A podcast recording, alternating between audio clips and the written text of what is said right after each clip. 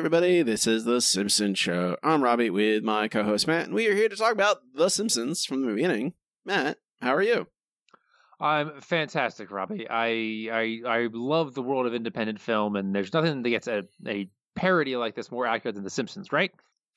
Let's not talk about that, Matt. Let's not. Uh, I think we have to, Robbie, as you can continuously I, tell me. I, we do have to talk about it, unfortunately, but not right now.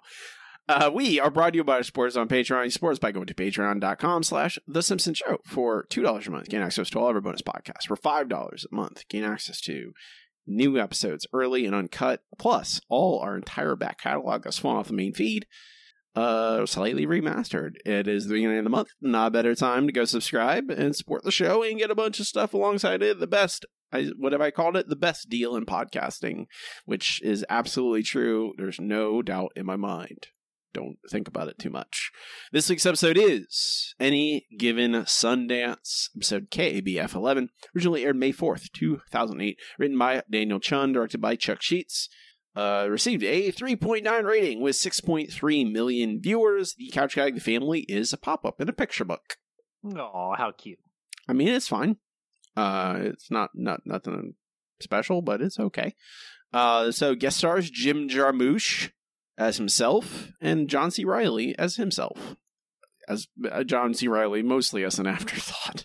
It really doesn't. Oh, we're, I, we could talk about that now if you want, but oh my god, what a waste. Ugh. It's yeah, it's a little upsetting. Um, I wonder if he ever comes back. Probably not. Um, Jim Jarmusch. What do you know about Jim Jarmusch, Matt? If I say the name Jim Jarmusch, and had never heard it until watching this episode. Fair enough. He's a director. Makes uh, art house movies with lots of talking. Lots I mean, of... I, I enjoy movies with lots of talking. Just you know, never heard of any of his. Matt, I'm. I don't. Really, I don't think you would take offense, even if I said no offense. But I don't, you're not a. I don't consider you a connoisseur of uh of, so that is true. Uh, of independent film. Uh, the episode begins with the family going tailgating. Uh, the Springfield U versus Springfield A and M game. There, they are really early to tailgate, and we get uh, a little bit of a montage here with uh, the the family mooching off others of. Apparently the whole town is there. Um, well, I mean, the whole town. There's only two colleges in town, so everyone in town had to go to one or the other. Probably that's just the way it works. I mean, some people, you know, people who are you're surprised they went to college. Yeah, I, this I this isn't doing a bunch. Uh, it is some some jokes about Homer and Bart stealing food from Mole Man. Uh, about Ralph eating his own hand. Uh, there's a fight between the the, the A M M, A and M crowd of, of people and the Springfield U people, and then and, and they're all they're tussling about how their professors treat people, and now they talk about uh, tenure tracks and all that. Um, none of it particularly entertaining, uh, but nope, and not at all germane to the plot. No, but I will say this, Matt. Here, I'll say this. It, after this, this is our inciting incident. There aren't more inciting incidents. That is true. Uh, the, the plot proceeds from this one. So there is just this, and I'll I'll give them credit for that. I'm not that negative on this episode. I don't I don't hate it or anything, largely because it gets to the stuff relatively quick. Um, and I maybe just my expectations are just so low at this point that. It, it doesn't take a lot for me to go, okay, there's something, I guess. Um, the, the, I don't know, the, the, the thing that connects us to what becomes the central plot of this episode is Lisa. Uh, cause Lisa's there, doesn't really care about football, doesn't care about tailgating, um, decides to work on a school project. And that is uh, for her film class, I guess. Uh, she needs to film The Beauty of the Everyday, which is, feels just like an American Beauty assignment where you have to film some plastic bags floating in the wind, I guess. Um, yeah. But we see Lisa film, she's filming the tailgate. And, uh, and I think, I think that if I had an assignment as a second grader to film The Beauty of the Other Day, and you have shots of your dad eating a hamburger at a tailgate and stuff like that, it seems like you meet you, you meet the requirements of the assignment. Yeah. Not a three out of five, though. I mean, that seems like a five out of five to me. I well, here, Matt, I have the clip. Uh, this is a very short first act. Maybe like yeah, surprisingly shorter than I can remember. There might have been a shorter one in so far, but I can't remember one that has been le- shorter than this. Um, because this is this this clip basically is the final couple minutes of the first act that sets up the plot. I just pulled the whole thing. I could have cut it into little pieces. I was like, yeah, let's just do it all one big chunk. Uh, this is Lisa turns in her assignment and then talks to Skinner about it. Really interesting stuff. Three points out of a possible five. Oh, that's a funny joke, Mister Kincaid. Is this an art class or a comedy class? Seriously, why is it three? I can make it a two. Three it is! You're the teacher, and I accept your decision. The man is an idiot! Agreed. The film has everything. Emotion, conflict, Milhouse. Lisa, you're a gifted filmmaker. It's as if Ingmar Bergman and Penny Marshall had a baby. Principal Skinner, I didn't know you knew so much about film. Cinema is my secret passion. I've even written a screenplay or two on speculation. When Edna Met Seymour, Ghost Willie, Killing Seymour's Mother, The Principal Who Sold a Screenplay. They sound great. I'd love to read them sometime. Unfortunately, the studios have made it clear they're not interested in my work. In fact, I'm... I'm no longer welcome on the Universal Studios tour. Orlando or Hollywood? There's one in Hollywood? Yeah, getting back to my grade. Forget grades. With the right subject, you could be a great filmmaker. What comes to mind when you think of drama? Well, according to Aristotle, drama contains six elements. Plot, theme, character. Not the smarty pants answer. Where's the drama in your life? Okay, but can I just finish the smarty pants answer? No, in your life. My family! Language, rhythm, and spectacle. Family, eh? Well, that's right. Your brother is Bart Simpson, one of Missus Krabappel's fourth graders, and your father is a local character of note. Hmm. Lisa, if you make a documentary about your family, I can help you. I'm giving you the key to the A V cage. Oh, this is so generous. How can I ever repay you? All I ask is, if you ever win an Oscar, give it to me. Um... Okay. Those cabinet makers laughed at me, but they'll see. Skinner had a spot for the, the Oscar in a cabinet. For an Oscar, yes. Yeah. A special cabinet made just for it. Which seems very audacious uh, for a principal of a small town elementary school to have a expectation of winning an Oscar in his lifetime. Uh, there's, no, there's only some, uh, very few of those handed out every single year. Seymour, uh, not not your chances of getting one are relatively slim. Um, but that's the plot, really. We're we're kicking it off uh, where they want Lisa to make a movie, which leads to, the, to leads on to, to Sundance and et cetera, et cetera. Um, and I don't know. It's this this first act was so short. I'm kind of caught off guard, honestly. I'm just like, well, okay. I don't really. There's, it's not. I would say because it's so short, it doesn't have as much of an onus to do a lot, uh, but I think it gets to the point, honestly. I don't mind the setup. I feel like this could go a lot of different ways, and I'm I, I don't mind the the the bit this this I don't know the again. And I agree, Matt. That's a five out of five. That's not a that's yeah for for what he asked for. That is a five out of five. That's a five out of five. More specific, you know, there maybe there was a rubric, a breakdown, but no, he just said film the everyday. Yeah, she's Lisa's eight years old. Hey, come on. I think she did a great job. Uh, we got a commercial, five minutes and thirty seconds. And when we come back, uh, we get Lisa right away, like right away, immediately starting to uh, film the family and explain to them what's going on. Lisa, what are you doing? I'm making a documentary about a very special family. Smithers and Burns? No, us. Can I be Smithers? No, Dad. I want you to play Homer Simpson. Why, because I'm fat? I love documentaries, especially the one that came with our lawnmower. Although it was suspiciously pro-lawnmower. Okay, everyone, just be yourself. Don't look in the camera, pretend I'm not here, and uh, no toupees. What? I'm going for a Shia LaBeouf thing. Not quite a nerd, not quite a hunk. Shia LaBeouf. And let's roll. Uh-oh, there's already an on-set romance. Oh, me. She's not making a snuggle film. Ew, Lisa, make them stop. I'm sorry, but as a filmmaker, I have to face the truth. So yes, the whole film is getting into it. Also, I want to point out the fact that anytime anyone mentions Shia LaBeouf, you have to go watch the video for actual cannibal Shia LaBeouf. So go do that now and then come back and see us. Yeah, that's you're um, legally required. You have to go watch actual really cannibal Shia LaBeouf. I would also recommend also, to play the R P G, the tabletop R P G, actual cannibal Shia LaBeouf. Oh, that's also very very. very I have I have run a session of it. It's very fun. It's just it's very stupid, but it's good.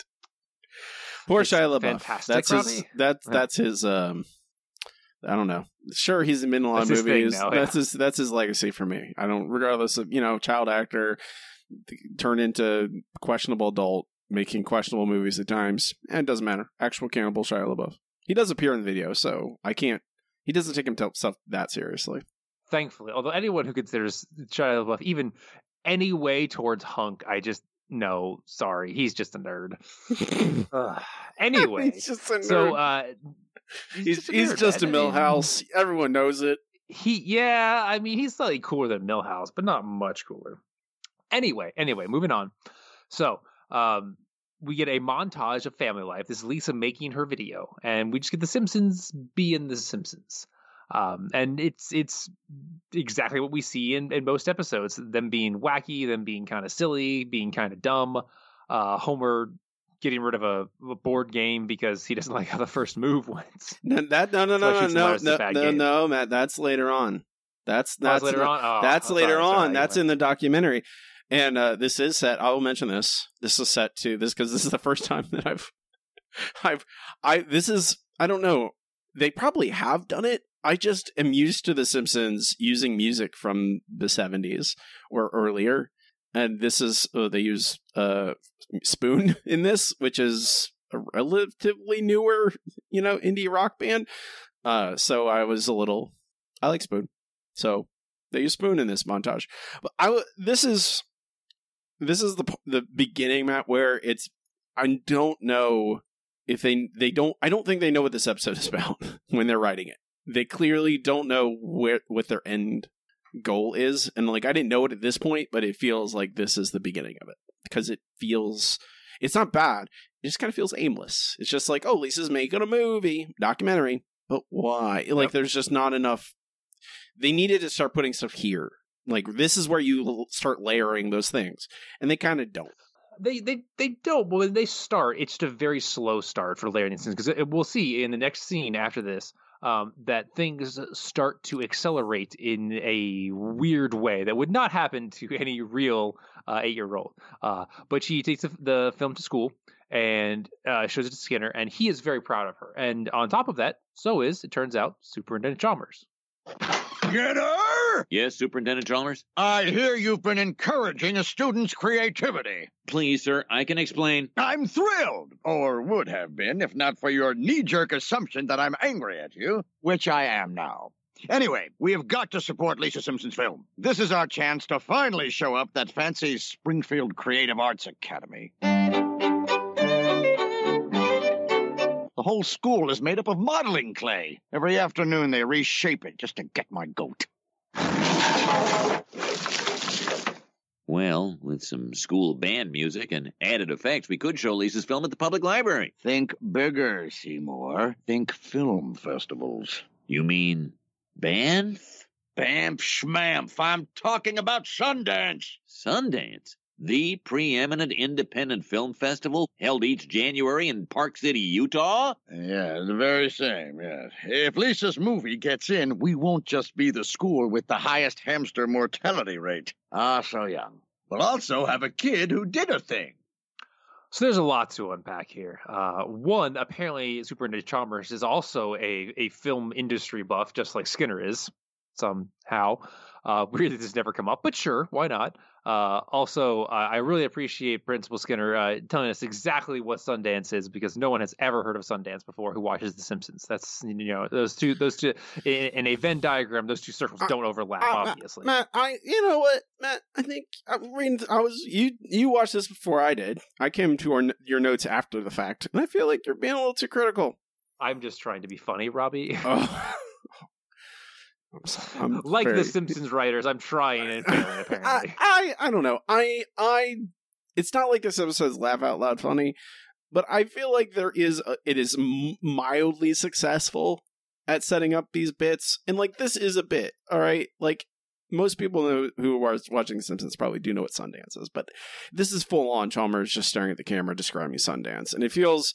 I don't know. I, I don't think... I, I wish... And, like, this is the other thing. It just feels a little unfocused. It just feels like... It's a point I'm going to come back to a couple times. This feels very much like... I, I don't know who, who had this idea. Is it, did it, was it Daniel Chun? Was it the writer's room in general? Was it Matt Groening or Al Jean? Who knows? They just said, we're going to do a Sundance episode. We're going to get, we have Jim Jarmusch, or we we'll, we can get Jim Jarmusch, or I don't know what came first, probably the Sundance idea, but it, it feels like, and as, as you're watching the episode, it feels like we have an idea. We're going to do an episode where we go to Sundance. And then they didn't, they just kind of went with it. They're like, we've got all these Sundance jokes. Yeah, they just kind of went from there, and like they were like, well, Lisa, we'll make a movie and we'll go to Sundance. And you're like, okay, what is that saying? And they went, what do you mean? What do you mean what it's saying? We go to Sundance. We make jokes about independent film. Jim Jarmusch will be there. And you're like, oh, okay. You're just kind of like, oh. I don't mind, like, and I don't mind some of the the, the gags in this. I think there's some of our, like I would say, some of them are mildly effective, mildly, and that's like that's me being nice.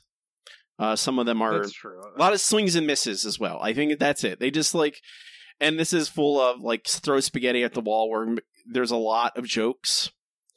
A couple of them are okay, and a lot of them are misses. You know, and at least it's mostly all about a single thing.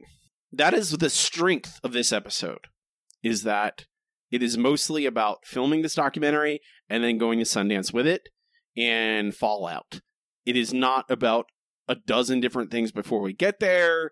It doesn't try and spin off into a third direction into the in the middle of the third act, which we've seen a dozen times in the past couple seasons. It's mostly about this one thing. It just doesn't quite get, it doesn't stick a landing. Any really well, no. landing. And one of the weird things is this episode is not really about the Simpsons or the family. And on one hand, I enjoy that they were willing to go with that. They had an idea for an episode and they only tangentially tried to tie it into the Simpsons. And quite frankly, in season nineteen, I'm okay with that uh, because you know, you've gone nineteen years of you know, shows or episodes about this family. It, it's okay to have episodes from time to time that are not entirely about them.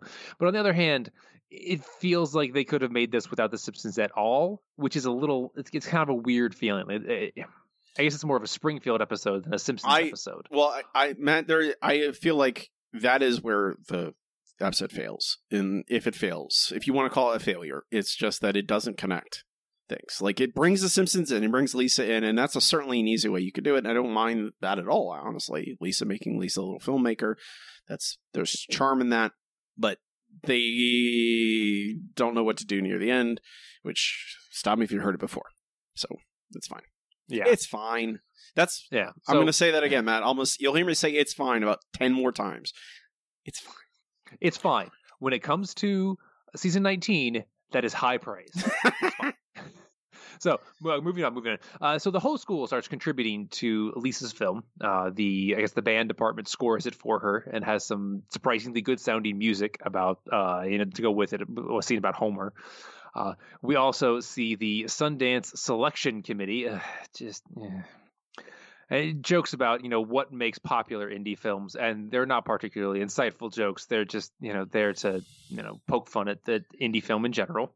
Yeah, this is what I'm talking about. Completely excised without a problem. I, that's Matt. Like, if you're going to cut out all the scenes where they poke fun at any film, there's nothing left. Like, you're just like, oh, I... But this one I especially feel like is extra useless. I mean, I did like. I, I I'll say this: the jokes themselves about them pitching indie films to this crew. I don't know. This this is a very. It reminds me in a certain way to episodes like where they.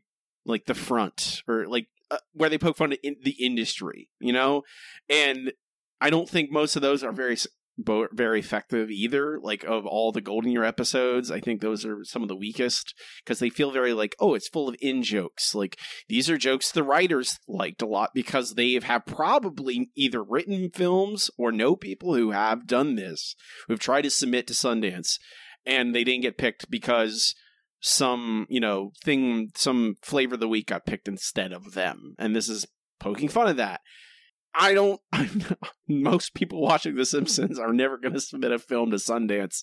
They're not really going to care about these jokes. I do think the joke at the end of this, where all the, where it's uh, the, uh, the, we get revealed that all of the select committee died from gasping too much. That's, I, I, it got a little smile out of me because it's a little, it surprised me a little bit. Like, you guys can't keep gasping. And then they, uh, just a cut to them all being wheeled into ambulances. Okay. Uh-huh. You got me. You got me. I give it they to them. They might not be dead. They might just have, uh, you know, passed breathing. Out. Yeah, sure. Okay. Whatever you say, man. Yeah. That's why they're in body so, bags, uh, right? Yep, exactly. Uh, okay. So every, Lisa gets accepted.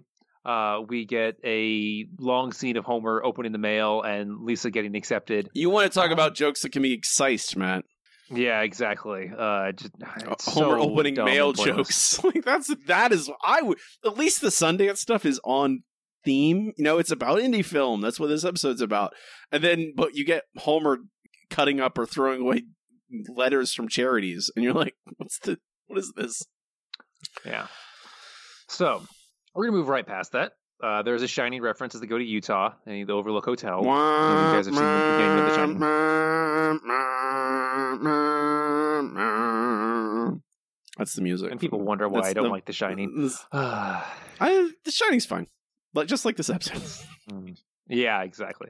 Anyway, uh, so as soon as the Simpsons get to uh, Sundance, or get to Aspen, technically, uh, they meet Jim Jarmusch, uh, who is being himself. Uh, Homer has a weird conversation with him that seems to go on a little too long and is kind of pointless. I, but hey, there's there's a lot of, and it, this is that is. Hey, Matt, you want to know what it's like to watch a Jim Jarmusch movie?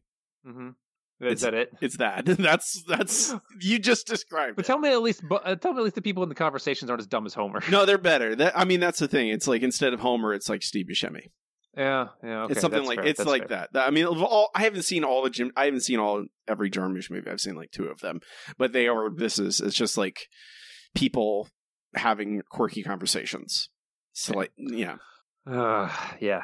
Yeah. Okay. Uh, so then we get a series of jokes of Marge walking into movies because they sound great to her. Uh, there's Regularsville and Candyland, uh, both of which are depressing because, again, indie film. So then she decides that, oh, it must be opposites. So she goes into Chernobyl Graveyard, also terrible and depressing. You know, indie films. I mean, um, I would actually. I mean, I, Chernobyl Graveyard sounds like a, I would watch that. I would see Chernobyl Graveyard. That sounds like a that sounds like something up my alley, honestly. Uh, but the, the, I don't. Again, that this is what this episode is. Like, I don't. I feel like if you don't like these bits, like it's just. I don't know. That's just what they're just doing. These this these. That's the jokes you're gonna get in this episode. It's just indie film, especially of this era. Even like it's not even. I feel like indie film has changed a lot in the span. Since this time period, even like it, film has changed so much, and indie film has also changed a lot from this time. Um, I don't know; it's gotten better, honestly. I feel like indie films are significantly better than they were at the time, or at least low budget independent film are yeah, doing a lot, true. doing much, doing making much better films, largely because I think a lot of people who would be making seventy million dollar films just don't anymore because those films don't exist. So they go and make two yeah, million. Like, there's two a twenty million dollar film or a two million dollar movie, and then they make you know two hundred million dollars. Yeah, you, there, no one makes anything in the middle because those don't make any money. Yeah, they don't. And exist. A lot of people make it low budget, and not to mention the tools uh, and the education for making what makes a good film is a lot more accessible today than it was ten or uh, twenty years ago. So it's like you can get a great education in what makes a good film off of the internet a lot easier than you could in say the late nineties, early two thousands. And you can film a movie on your iPhone, really, if you really want to. And it That's true. Would can be very good quality. So, so it's never been easier to make uh, independent film, but that's what this episode is. It's fine. It's fine. It's fine. So uh, from here, uh, we get Lisa has passes because she's a filmmaker to get into any of the movies. Skinner and Chalmers, however, uh, are not allowed into the movies because that, I guess she didn't get them passes. And when they say that they're with Bart, Bart ignores them. I this sure. is uh, these are the, the like the producers. They would absolutely have they would have passes. I don't know what. Of this... course they would. One. Well, I just one of the things that I think is the actually kind of funny about this is the thirstiness uh, that uh, Skinner and Chalmers have to be in the film business. Like they are so eager to be in the movie business in this particular episode for some reason. We we've never seen this anywhere in their characters, but I, honestly, mm, it's one of the most amusing parts. I I find the the them together in this. Working as a team, I it there's some charm to it, but if you want, I don't know. I feel like they would be better served. It would be it would be better. I I have this all worked out. I have the the the the, the fix this episode already in my my head. I don't even know if this episode's technically broken, but I do know how to make it better. Um, and it, it um sadly it involves cutting out Skinner and Chalmers, replacing them with characters that would actually suit a plot more. I feel like the the writers had a they just went, oh well, we have we need somewhere to somehow we need to get Lisa to to Sundance and get her movie made. Oh well, we insert Skinner and Chalmers to film fund the movie, and like, well, how are they funding it? Uh, how are they getting it to Sundance? Like, it's just like this. You're like, and it doesn't make any sense really if you stop to think about it. And the fact that they are here, I think, also cuts into why this episode barely has a plot. You know, there's not like the plot is they get a film into Sundance and then it it makes the Simpsons upset, but there's no it, around the edges. It's kind of there's just nothing there. And I think if you remove Skinner and Chalmers, replace them with other characters, probably just Hollywood types that we didn't have to shoe in like personal stuff with Skinner and Chalmers, which there's a, a relatively sizable amount in this. I feel like it would make more of a story. They. They just, they're the butt of the jokes a lot of the time. It's fine. Yeah. It's fine. It's fine. It's fine. Um, so the Simpsons go and actually see uh, the documentary that Lisa made and, you know, finished editing. And uh, it turns out it makes them look like jerks. Uh, Homer is obviously his normal self. Bart is his normal self. Marge is long suffering. And the whole family just looks like uh, you how we would expect people who have never seen a, the, an episode of The Simpsons to see them and go, what in the world is going on here? Uh, and uh everyone in the theater loves it because it, to them it is a look at, you know, real Americana and actual American family, and so an indie film that is uh, basically what people are looking for. They want reality, uh, and to them this is it. uh Lisa tries to weasel out of it by saying, oh, it must have been the editor, and then there's a big sign at the end that says she edited the whole thing herself. So uh the family is obviously very upset at Lisa. Uh the crowd loves it, uh and that is actually where we end act two finally. This is the biggest problem in this episode. This What's this that? this disconnect. And this is the whole thing. This is the whole thing. Um, how are we supposed to feel? Like, are we supposed to? Which? Who are we supposed to empathize with? Well, yeah, that's the thing. Uh, in this episode, is, is there's no like point of view. There's no one we're following the entire time. It's either Sundance independent film jokes, or there's Lisa and the family. And the Lisa and the family part is only what? Five minutes, maybe, of of the twenty-two at most. Yeah, and I, I, I, are we supposed to be empathizing with, like, Lisa is the closest we have to a character, a prospective character that we're following through this journey, but we don't see her edit the film, and we don't really see her film most of it. We just see that montage with Spoon and the, the Simpsons being wacky, but then you cut to the actual documentary, and it's Bart throwing, smashing plates. This is like, you know, Homer being a jerk while they're playing a board game, playing Chutes and Ladders, and Bart smashing plates on the ground, Homer stepping them with his bare feet, strangling Bart, and Marge sweeping up the bits of plate while Lisa wishes her a happy birthday. And what is Lisa's intent with this? Is it... Is is it? Oh, I am trying to I'm trying to create an artificial.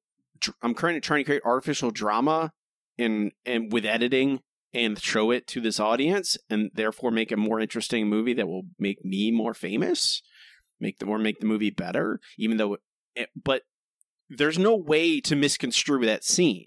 It is like literally, and the that plate scene. Just talking about that. It is a ten-year-old boy smashing plates on the ground and his father coming in, stepping on broken plates and strangling him. And the family gets mad about this, and they're gonna, and they're angry at Lisa we're we're going to cover that in a second. But why why should they be what Lisa? There's no amount of editing that would make that different, other than cutting it completely. Yeah, because all, all of this is is just Lisa representing her family, and there's nothing she can really do to to change what they are. I mean, if they're mad at her, it's because they are jerks. Yeah, and that's the thing. Like, you have to temper this. The, and like it, and that problem is if you like to make this effective at like, oh, you either have to have make it le- or have show us Lisa artificially creating drama by with careful editing, and the Simps- and the Simpson family, the rest of the family, are funk uh, mostly innocent about it. Like it's they, it's nothing this bad. We can't have scenes where with Homer just strangling Bart or them smashing stuff on the ground or destroying a board game in the middle of it. You have to have more innocuous things that are then constructed into a more dramatic scene because of Lisa's editing, making Lisa the bad guy. And and she did this because she felt pressure to make a dramatic story. So you ch- either you have to choose a direction, like you have to do it that way, or you make it so that Lisa didn't edit the film. You have someone else edit the film and they artificially create drama and edit it to make the family look that worse than they are. Yeah, they and, could have got the guy from Rock Bottom. I mean, he made Homer look terrible. Exactly. And you have Lisa also be a victim, but the family is upset at her because she's the one who brought them into this. And she's like, no, I, she wants to, she's the one who shot the footage. She's the one who agreed to all this. They don't choose either way. They make it, oh, well, Lisa actually did this. I'm like, well, how did she do it? Why did she do it? We don't see any of that. Instead, we get jokes about, uh, you know, selections and Regularsville and Candyland, Chernobyl Graveyard. Uh, we come back commercial at thirteen minutes and thirty-nine seconds. Um, the family is mad uh, in the theater, and uh, we also get some comic book guy and some some uh, some ain't it cool news jokes in here as well. Lisa, your movie exposed our crappy side to the world. I knew you were lame, but I never imagined you were bogus. Sweetie, I'm usually your number one fan, but call me old-fashioned. I usually don't like movies that humiliate my family in front of the world. Oh, I was just trying to accurately portray my unique and quirky home life. Quirky? Quirky is a grandma who gives people the finger. You made us look like monsters! Monsters! Monsters! Monsters! Monsters! Guys, guys! Look, it's a documentary. Nobody outside of this festival's ever gonna hear about it. Lisa Simpson's unflinching, darkly comic family portrait is the can't-miss hit of the festival. Landspeeder, do not Bantha, to your nearest cinema to see Lisa Simpson stab her family in the back with her camera. Don't you dare post that review! I'm sorry, you're too late. I have just hit enter, sending the Wi-Fi beams along their way. Not if I can help it. Come here, beams. Come on. Hey, hey, where are you going? Come. Oh, there's too many. I could have done without the beams joke. That's really dumb. It's I, I you get Lisa sighing about it, Matt. That's enough for me, honestly. Can I can get if Lisa sighs about something, I can deal with it. Um, more insider jokes about film, comic book guy, and Ain't It Cool News, and my lord, the fall of Ain't It Cool News in the intervening years since two thousand eight. Hoo boy. Um, but all this is just like, well, they're angry. Well, Are they angry? They're angry at Lisa because Lisa edited it. But why did Lisa? Lisa is Lisa lying there, Matt? I don't think so. So she didn't have any ill intent. Is that what we're supposed to believe? I mean, I think she was just trying to represent her family accurately, and she did. It's just that her family is, you know, awful and depressing sometimes. Well, that, that's a different episode, then, isn't it, Matt? That's it a, is. That's yeah, the thing. That's a different episode. And I think that's the, the, the problem here is just like, what is this episode about? And uh, they don't really know. It seems like it's in between like three or four different things. And it's never, they never pick a direction. Um, the film's done. Everyone loves the documentary. And so Chalmers and Skinner uh, make a deal with the studios, I guess, is the, who these people are representing. As studio executives, yeah, it's the best I can think. Yeah, they don't really ever identify themselves. They really only appear in this scene. Doesn't matter. Skinner actually makes a good deal. Uh, you know, he looks Which is like surprising. Yeah, you know, Skinner. It, again, this is who is this man? Who is this man? Is this, who is this? This is this is this the Seymour Skinner I know making good deals about a move a film? He doesn't have any experience with this. Why would he? It's just you know, it's just uh, they they they need him to make this joke, so they do. Um, there's also an inexplicable cut to Skinner and Chalmers at a studio party that is built around gumbo or stew or chili. Like, what is? I don't know what's happening. Um, the crowds in the town are all staring, all basically wanting The Simpsons to perform for them on the street. I'm confused. This confuses These me. These are people who like independent film. I would think they would understand that's not how this works. Yeah, it feel this feels like there. I I don't know. It it feels like a very dumbed down version of this. Like, you can do this, I think, more cleverly. I think that's my problem. Uh, they just don't, still don't know what they're trying to get at here.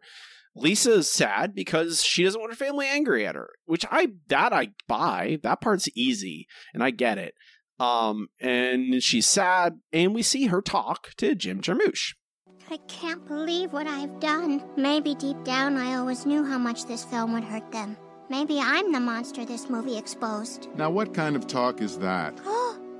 Oh, hi, Mister Jarmusch. Lisa, I've been following your family's turmoil closely, and I can relate. My movies, like Stranger Than Paradise and Down by Law, are also about social misfits experiencing the dark side of the American dream. I'm doing it again in my next film, Cheaper by the Dozen Three. That doesn't sound like your kind of movie. It will be. Check out the poster.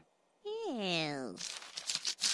So, do you think my family will ever forgive me for making them a laughing stock? The answer to that is where it always is. In a movie. Let's take a look.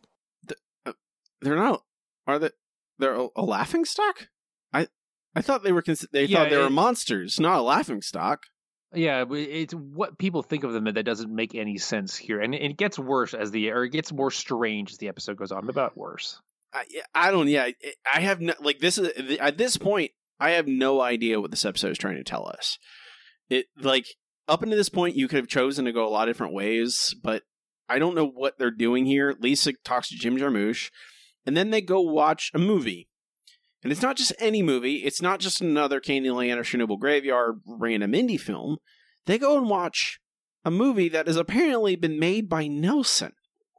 Yeah, that's the part that really doesn't make any sense what? to me. It's like, oh, what? Skinner says something about not putting all his eggs in one basket. I'm like, I don't think Nelson would have the capability of doing this. Yeah, like, this is just, feels just another. This feels this feels like someone watched A Star Is Burns and thought that, you know, they had they saw you know the the whole bit about Barney making a movie in A Star Is Burns. Well, one thing, Barney is an adult man. Uh, certainly, certainly is an alcoholic, but. Right, but we, we've seen that Barney is an intelligent person when he's not drinking through various episodes. Yes. Uh, so they've kept up that consistency. Nelson, though, is a underprivileged child who is obviously underdeveloped. I and it don't see that. As it it doesn't. We've like if they had all they Matt, all they would. I would go along with this if all they did was show the art class or the film class earlier in the episode and have Nelson there. Or have a conversation with Lisa and Nelson that, even if it was just brief, it was a fifteen second conversation with Nelson talking about, hey, Lisa, will you watch my movie? Or, hey, let's watch Nelson. Like, just that. Because that at least acknowledges that, introduces this idea into our minds. And if it comes back around, we go, okay, I mean, I saw it earlier. I mean, I don't necessarily still buy that Nelson would make this movie, but at least there's something. But it's just sprung on us, and it feels very arbitrary. It's just Nelson. Uh, it feels like they picked Nelson largely because his life is sad. That's really the only reason it feels like they did this. Um, because it is incredibly depressing. It's about Nelson's life and his poor mom, and every single bit of it is sad. And I that's another part that undercuts it, where it feels like they are absolutely both trying to make us feel sad about it. Because there's, I, I will say this, Matt, there's moments in this little Nelson movie that are really heartbreaking, especially when he like puts the storybook back in his mom's hands after she passes out drunk. Like, I genuinely have, feel sad about it. Yeah, because it's much more depressing than Lisa's about her family, and uh, that follows through. The logic of the, of the show the show continues with that, because we see everyone else uh, treating Nelson and his mom like they treated the Simpsons the day before, except Nelson and his mom are more than willing to be, you know, the I don't want to say shills, but be the objects of attention. I mean, it's just I was what I was saying is there's these heartbreaking moments in this movie, and then there are just clearly like jokes at Nelson's expense, but they're jokes for us, and it, it it this it's this strange dichotomy where they want this film to be heartrending, but also there's jokes, but they are jokes intended for an audience outside of the Simpsons universe. And if this is supposed to be a film that works inside of a Sundance production, it just doesn't make any sense, and I I'm so confused by all this. Um. I literally write in our notes, what is this? What, what? Why are we watching this? So, uh, and this is setting up basically the end of the, the of the episode, uh, where Lisa's watched. They watch this entire film. This thing is long too. This this Nelson movie is like what, two minutes long? Yeah, I mean it is short, obviously. Yeah, but I mean it, in the context, it's ten percent of the episode. Yeah, like it's it's a sizable chunk. Uh, and after the Nelson's movie's over, we see what you just described. Now you see Lisa and uh, you see Nelson and his mom like performing for the crowd. It doesn't make any sense, really. Uh, and Jim Jarmusch and Lisa hash out what this episode means. This is the quote unquote ending of this episode. Thank you, Mister Jarmusch. You have taught me a valuable lesson, that other people have bigger family problems than I do. True, but I was also teaching you that festival buzz is, like my movie Coffee and Cigarettes, a funny thing. Did you see it? Well, I, uh... That's okay. I know you did. I like this movie way better than the one by that little girl, because I saw this one today. Wow, I guess Nelson's the hot thing now. My movie will probably never be seen. Oh, it will, on select flights by Alaska Airlines and its regional partners. Okay, only its regional partners. The point is, you made a great movie, and you ought to be proud. And now, like the best independent films, I must fade out with a cool dissolve. Ow, that hurts.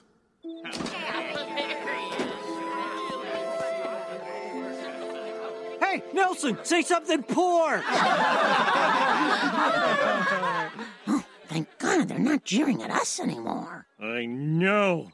Kind of miss it. I know. We'll be in another movie, and this time we'll act really bad. No more Simpsons movies. One was plenty. Are you guys still mad at me? We know you love us, honey, even though sometimes you show it in a quirky way.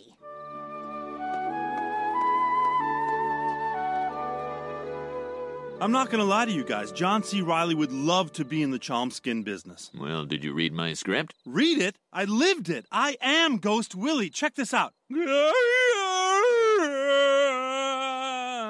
Fantastic. Great. Oh, bravo. You nailed it.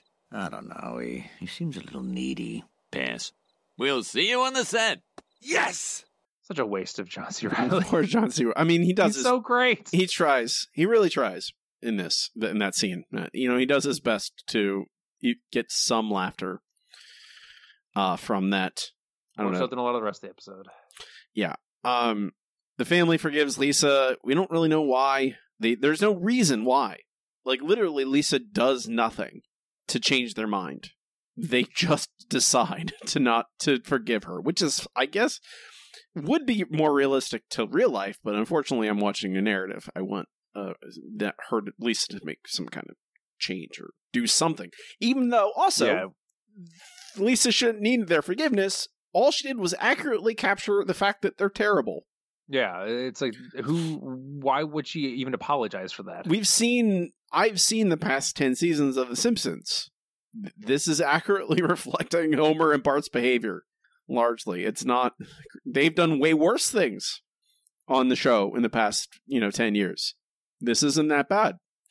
Um, and that's the end. That's how it ends, Matt. They're just, there's just nothing there. There's no theme. There's just no, there's yeah, it's, it's like not good. It's not bad. It's just like, why, what is the point of this episode besides to make fun of, um, Sundance and independent film in general.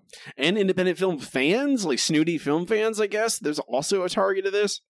You get, you hear that bit at the end there where the guy's like, I like this one more because I watched this today. Yeah, okay.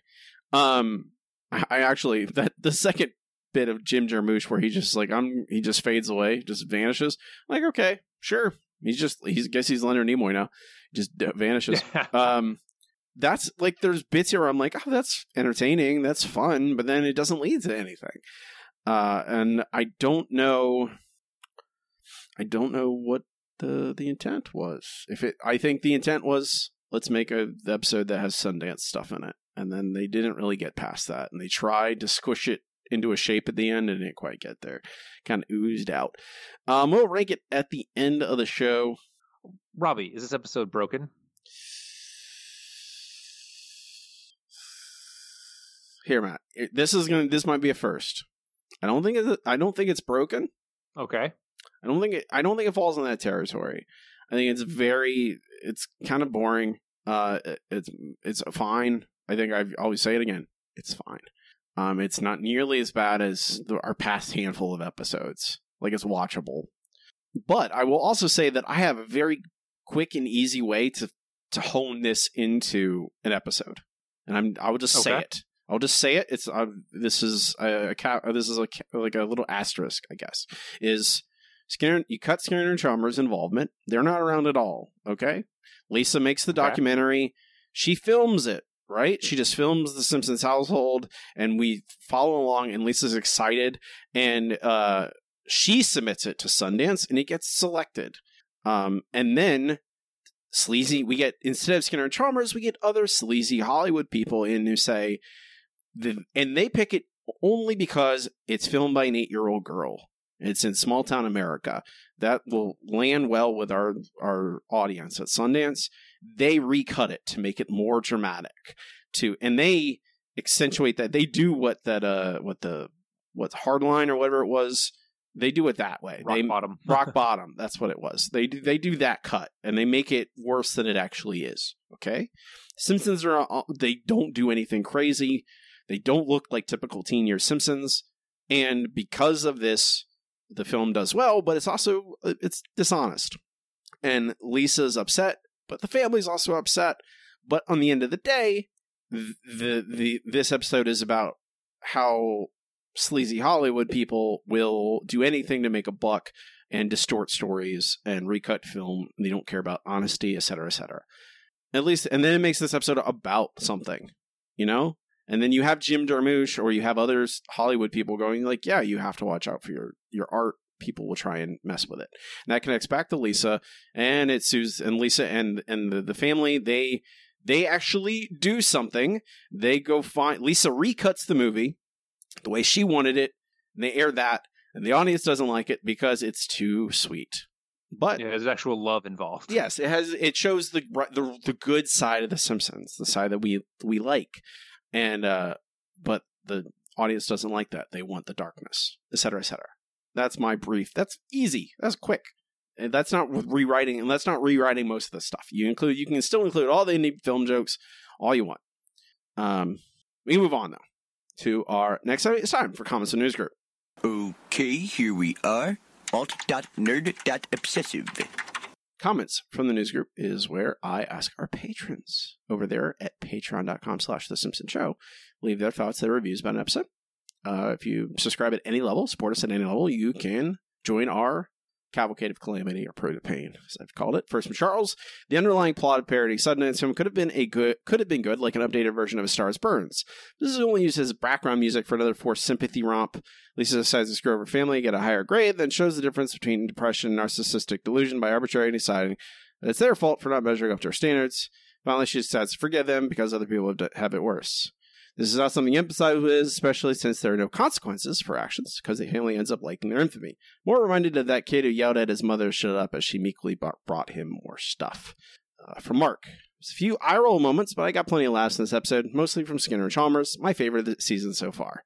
I have to look back and see the other episodes we've done so far in season nineteen. Not a lot of highlights, to be fair. Um, although... Mm. The Barda, I, I think the Barda is better than this. I'll say that at least.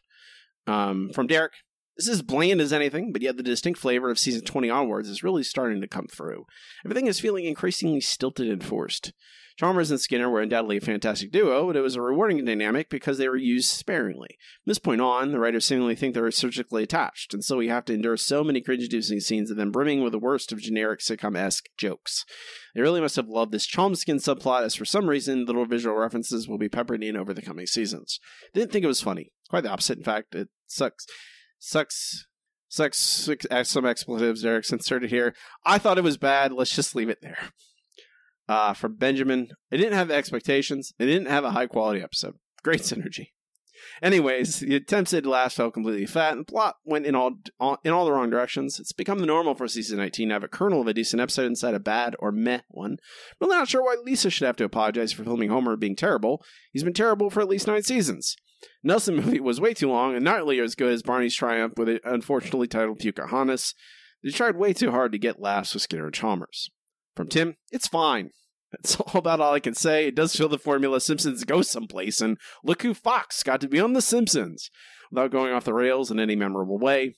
In spite of having Sundance and John C. Reilly, I wouldn't consider this episode, for which I'll rank number three oh five, canon. That's fair. Uh, from J J, maybe it's a testament to how bad the last three episodes have been that I actually found this passable, or dare I say refreshing. I say refreshing because the plot didn't go in an insanely stupid direction. There wasn't any horrible mischaracterization. I was waiting for the point where the episode would fall off a cliff in the third act like last week, but it didn't happen. Jokes were hit and miss, Eric slightly more on the miss, but apart from this episode, apart from that, this episode is almost watchable, at least by nineteen season nineteen standards. Finally, from Gabe, it's just okay. Not memorable in any way. Gets a seven out of ten. That's Gabe, I guess, reviews video games on the side. Let's get the, the, the inflated video game rating scale. Uh, you can, again, I'll mention, go to our Patreon, Simpsons Show, uh, patreon.com slash The Simpsons Show, and you can leave your reviews. Thank everyone for leaving reviews, watching the episode with us. We really appreciate ya. Next up, Matt, it is time for Listener Question of the Week. Let's try one more number. Yellow. K B B L is going to give me something stupid. Well, hot dog, we have a wiener. Yellow. This week's question is, what is your favorite Cletus quote? Lots of really good answers. Matt, are you ready? I am ready for a whole lot of Cletus. Do you have your Cletus voice ready? Oh, do I do I need to do the Cletus voice? I can, I can do the Cletus voice for sure. You I should know if it would you be... Should, uh... You should do the Cletus voice, Matt. Okay, I'll, I'll start out doing the Cletus voice until you can't handle it anymore. All right. Uh, first up from Matt. Um, this avocado just gave me a wedding ring. It's so stupid, yet I always find myself laughing. That's fair. Uh, from Benjamin. Benjamin, back you go to waits for a woman of less discriminating tastes. From Casey, the tag team of Cletus and Cousin Merle cannot be topped. Mister Terwilliger, Terwilliger, come quick. There's trouble down to the cement mixer, sir. See, Cousin Merle and me was playing fetch with Geach. That's our old smile hounding. Geach gone to heaven, Mister Terwilliger. Oh, Cousin Merle, really? That was pretty good, man. That was pretty good. That was a pretty good Bob. Thank you, thank you. Uh, I've been watching a lot of Cheers. I guess that, that'll do. After it. Finishing Frasier, so. Yeah. Uh, from Derek. Uh, hey, Ma, look at that pointy-haired little girl. One of those Simpsons lines that I spout out at random on the reg. It may have been his first ever line, but defoes his best appearance for me. Wish it were a one-off, because although there were good Cletus moments after this, when we hit the bad seasons and Cletus shows up, everything gets so much worse. Oh, you are not wrong, Derek. Whew. All right. Uh, from Anthony. Uh, from Crest of the Clown. That's right. I want to hire your entire Appalachian dumpling gang, and I'll pay them the most anyone on T V is entitled to get. Scale. Now, I don't sign nothing without pretending to read it first. Hmm. Hamburger, hamburger, hamburger, hamburger. Looks good. Oh, boy. Okay. Uh, from Deshauna, when signing Marge's anti-sugar petition, let's see if I can remember how's to make my mark. And then Cletus proceeds to sign his first and last name in beautiful cursive. That was that was a good bit. That one definitely subverted expectations. I was I was very happy to see that. That was yeah, there's, and there, I will also add that there are multiples in here that got uh, repeats. I did not include the repeats, but that this is one of them. Okay. Like multiple people yeah, yeah. appreciated the the, the house to make my mark. Yeah. Uh, from Tim, I'll go for the classic exchange with Brandine. Hey, Brandine, you might could wear these to your job interview and scuff up the topless dancing runway. Nah, you best bring them back where you got them. And then we go on to the waiting for a woman of less discriminating taste. Mm-hmm. Um, from Andy, We homeschool them. I teach the big ones. The big ones teach the little ones, but nobody taught me. It's the whole thing is an exercise in futility. Ah, uh, isn't that the truth? Mm-hmm. Uh, from Matt Wayscast. It's not really a quote, but I always enjoy the end of The Joy of Sect, where the leader crashes into Cletus's farm and he asks Cletus if Cletus wants enlightenment. And Cletus instead pulls out a gun and offers to take them sacks of money. uh, the correct response. Yes, exactly. Uh, from Matt D. Jacobson. Hey, Ma, I'm going to get me a picture with this crazy critter. As I'll be in Disney when the episode airs, I'll probably say that to my wife a few times. That's so true. Oh, God. Uh, from Matt, yes, it's Aaron. Hey, you know what? I could call my Ma while I'm up there. Hey, Ma, get off the dang roof. From Matt Hippie two hundred. Uh, this is this is when uh, Cletus and Homer are in the uh, child rearing skills class. Uh, for those of you who don't remember this, Cletus, a paw, I cut my finger on the screen door again. Homer responds, why you cotton picking? No, I got to pass this class for my kids. Son, let's stop the fussing and the feuding. I love you, Paw. I love you, Cletus. Just wow. And finally, from at Tommy Harmon, Helen Fielding has given these pigs Bridget Jones's diarrhea. God. All right. Robbie. My answer, an oldie but a goodie. Hey, Ma, get off the dang roof. Just the, it's just, it's so simple and so stupid, but it really works. It's just a nice little, nice little, nice little joke. Um, I think those are the best, the ones that work best with Cletus in the long run anyway. Mm, definitely true. Yeah. Anything what, longer than that, it's like, eh. What is your answer, Matthew? Uh, mine is the one that lots of people picked. The uh, you, you could wear these to your uh, interview, and it's like, no, no, scuff up the topless dancing runway. You best put them back from where's you brung them. Wait, to, I'm gonna throw you up back up here. Wait for a woman of less discriminating tastes. That's right. It's fair enough. Next week's question: what's your favorite John C. Reilly performance? Ooh, that's gonna be a tough one. Yeah, I think I have mine. I'm not positive though. I have to think about it. Uh, he's done a lot of good stuff, both serious and comedic, which I think a lot of people overlook his his serious roles, but he does a great job in those as well. Um, I post this question on social media, Twitter, at Simpsons Show Pod. You can email us at simpsons show pod at gmail dot com, and uh, I post on the, the post this question also on our Patreon at patreon dot com slash the Simpsons Show. We can move on to our next segment. It's time for the No Google Trivia Challenge. I am too smart. I am too smart. S M R T. I mean S M A R T. The No Google Trivia Challenge, where Matt and I each challenge each other with three trivia questions. One easy, one medium, and one hard. And try and stump the other. Matt has a near insurmountable lead over me, nine points. With, God almighty, how many episodes we got left? Not very many, I don't think. Yeah, we have two episodes left, Matt. There's no way. There's no way. Not unless I, I, I, I get two after this one, I suppose. So three episodes in total. Um, I'll do my best to keep it single digits. Are you ready for an easy question? I believe in you, Robbie. I don't say that. That's that's crap. Uh, are you ready for an easy question, man? Ready. A Star Is Burns features an appearance by what non-Simpsons character? I believe it'd be Jay Sherman, the critic. It stinks. That is correct. It does. Robbie, what T V critic comes to Springfield as Star Is Burns? Jay, that'd be Jay Sherman, the critic. You are correct. Weird how that happens. All right. All your right. medium question, Matt. What awards has Jay won? Uh, that'd be two Pulitzer Prizes, a People's Choice Award, five Golden Globes, an Emmy, and he takes the belching contest from Homer. Uh, okay. I, w- I would. I did not include the belching contest, but yes. He does take it from Homer as yeah. part of the episode. That's correct. Unfortunately, this is not great because uh, you... It's not. That's not good. All right, what's my medium question? Your medium question. According to Marge, who is the best-looking critic on T V? Leonard Maltin. You are correct. Yeah, I got it. All right, hit me. All right, your hard question, Matt. Name all the entrants to the Springfield Film Festival and the name of their films. Oh, God. Um, okay. Uh, I, I, have, there is... I have five. There's five of you them. You have five of them. Okay. So there is Barney Gumble and Pocahontas. Uh, there is uh, Man Getting Hit by a Football, Hidden in the Ground by Football, uh, by Hans Moleman. Uh, there is A Burns for All Seasons by Mister Burns.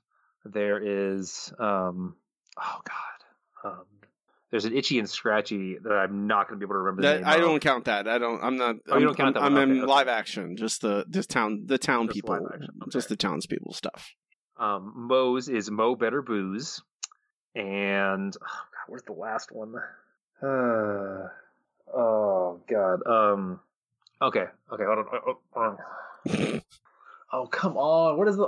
Why can't I remember the last one? People are people are yelling at their phones, Matt. Everyone's yelling. I know, I know, because it's probably like the easiest one. And I'm like sitting here going, uh... I don't know about the easiest one. The easiest one is probably uh, man hit getting hit by football. I would assume that's the yeah. easiest. That's one everyone remembers for sure. God, I'm going to hate myself. I got nothing. I got nothing. The final one is the first one mentioned. It is Apu, Bright Lights, oh, Beef Jerky. Beef Jerky, yes. Uh-huh, uh-huh, uh-huh. So close, man. So close. I know. All right, Robbie. Uh, what, I believe, Charlton Heston character does Burns encounter in his movie? Uh, that, well, that's... I don't... Now I'm confused. I wanted to say it's Ben-Hur, right? Ben-Hur. Is that your final answer? Yeah? You are correct! Is that Charlton Heston? I never actually watched Ben-Hur. Neither have I. Okay, then. Good. We've really established a good precedent there. Uh, I mean, I'll take those points. Um, but it is Ben... I know it's Ben-Hur. I didn't think that... I didn't forget who played Ben-Hur. Was it Charlton Heston? I I thought... I, I could be wrong, but you you know where my brain was. Yes. I I, th- I think you're right. Yeah. he play, Yeah. Charlton Heston does play Ben-Hur. Okay. I, I was thinking... No, I was thinking... That's right. He, I was thinking of Spartacus, which is not Ben-Hur. It was not uh, Charlton right. Heston, but... Ben-Hur is. I've never. I resisted. I dodged. It's like I going to. I went to a Christian school, and not watching Ben-Hur is like dodging raindrops, like literally in a hurricane. Like I managed to not watch Ben-Hur. It really was very difficult. In the, in the nine years I went to a Christian school as a child, never. I they aired. We watched Ben-Hur. I'm sure multiple times. I always managed to not watch it. Like, oh no, I have to go to orchestra practice, or you know, I got out of it in multiple ways. I don't know how. My family, thankfully, never made me watch Ben-Hur. Oh, it's, it's, Thank I, you. The movie's four hundred hours long. No, no interest. I don't want to. I don't care how exciting it is. Chariot races, whatever. Um, hey, Matt. I yes, Robbie. made up some ground. Now it's only a six-point lead. Watch your tail, buddy. Coming for you. Yeah. Just make sure that from now on, you always ask a question that I just did also did research on the episode beforehand. Just do that every single the last next two weeks, okay? Yeah? All right. Mm-hmm, mm-hmm, okay. Sure, sure. I'll be. I'll go extra easy on you. Mm-hmm. Um, I'll say these questions were relatively, you were relatively kind.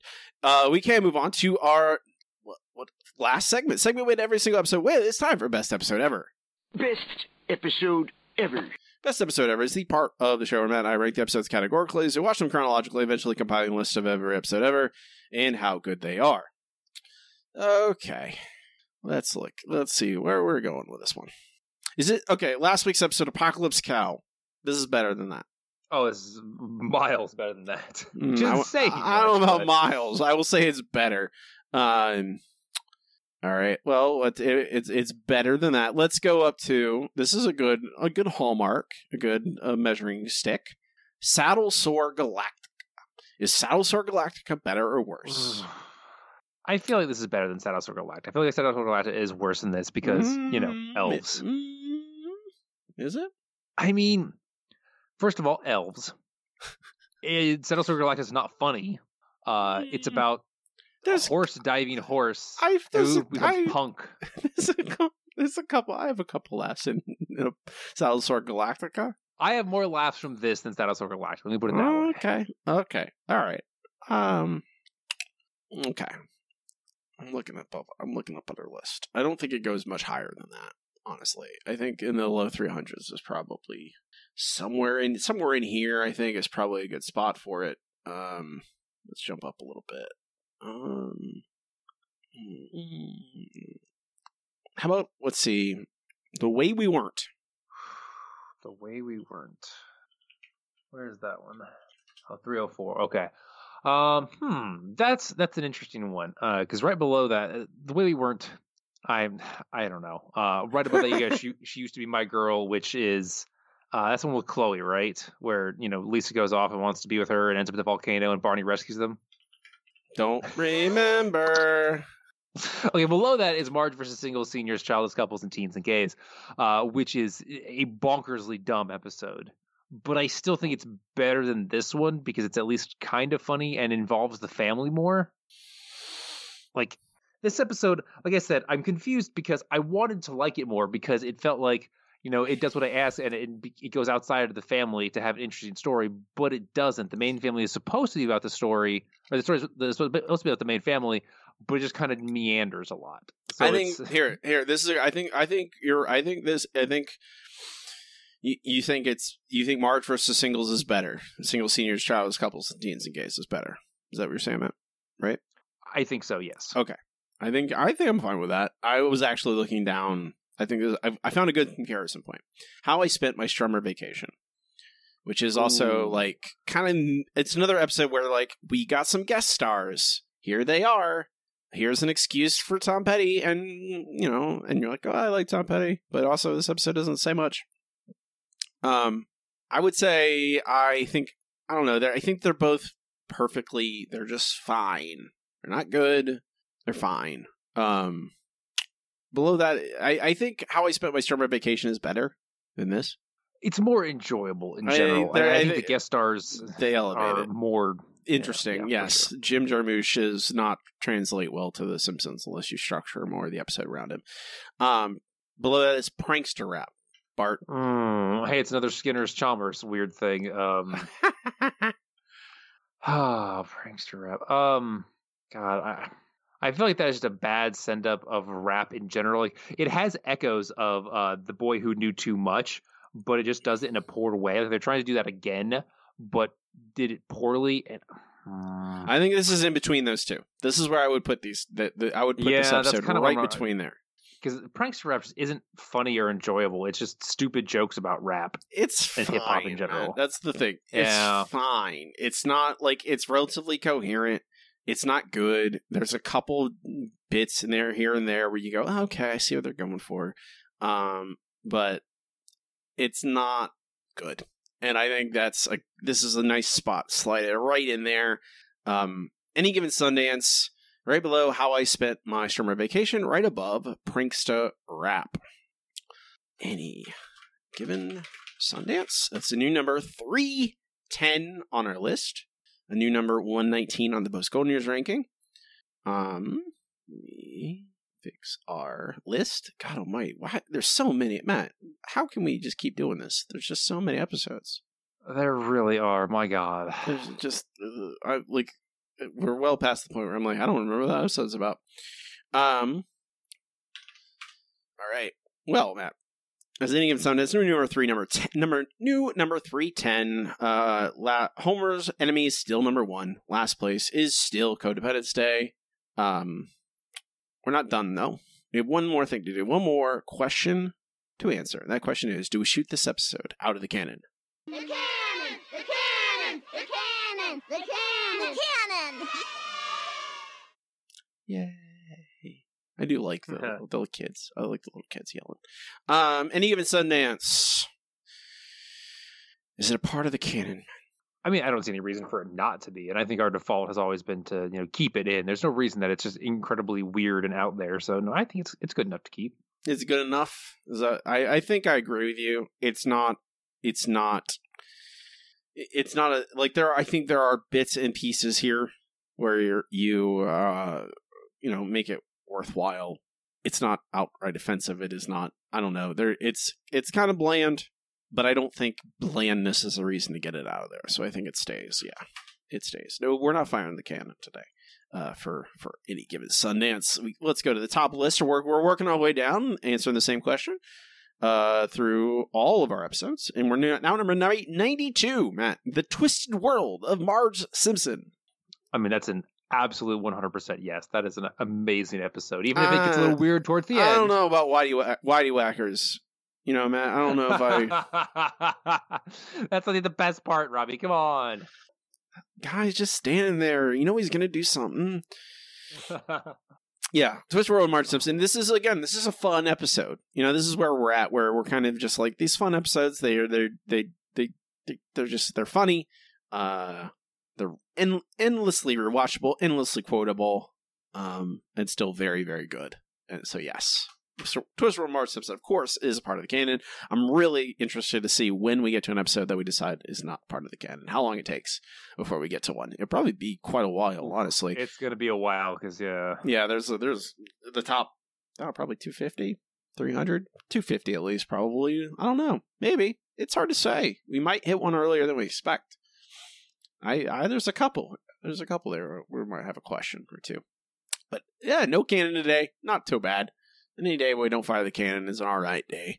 Uh, I do have some bad news, Matt. Uh-oh, bad news? What kind of bad news? Our next episode. Oh, no. Mona leaves. Oh, no. Can't they let that poor woman just stay in the ground? I mean, this is the one that kills her, Matt. This is the one to death oh, episode, okay. technically, mm. even though they bring her back a half dozen times as a ghost or memories. You know, they just, oh. they don't even... So you can't really complain about it in this episode that, you know, they brought her back. I mean, fair to brought her back in. You can complain that they brought her into the show. You can't complain that they hadn't, they hadn't killed her yet. This is the one that does it. I don't, I have no, I don't, I've never seen this episode. I've only heard about it, you know? Oh God. Okay. And I'm, I'm almost, I'm almost like the, the, those episodes that are like, so awful that they have a reputation, I'm actually a little bit more interested in because I want to see how badly they handle this, uh, how badly they kill poor Mona. This episode also guest stars Lance Armstrong, so that'll be great. Oh, good.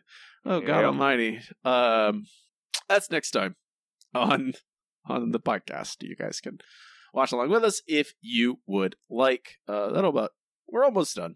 Uh... You can find all the stuff, our list, this list, and all our links on our website. It's the simpson show dot com. It has uh, links to, to our social media, to our Patreon, which we'd obviously love for you to support us on, and a link to our R S S feed, and I don't know, probably other miscellaneous things that I've forgotten. You can find me online on Twitter, at Robbie Dorman, and my website is also my name. It's robbie dorman dot com, which has links to, you know, all my stuff, including my novels. My ten novels. You should go buy them, like, or go read them free with Kindle Unlimited and leave me nice reviews. I would really appreciate that. I would love you forever, actually. You'd be my best friend. Asterisk, best friend. Asterisk. um, I'll have a, I'm have a new book out probably next month, and I'm, I'm, I'm excited to show it to you guys. Uh, that's soon. Matt does not participate in social media. You will not find him. Uh, that is true. I spend all of my time taking care of kittens. I just moved them into a new a deluxe apartment in the sky uh, because they kept getting out of the old ones. It turns out that kittens around age three weeks are great jumpers and climbers. So just goes to show you, never underestimate how far a kitten can climb. Uh, if you want to see the most adorable kittens in the world, you can check out Kitten Turns, K A T T I N T E R N S on Instagram. And you can see them grow up from little baby interns all up to, you know, entry-level engineers.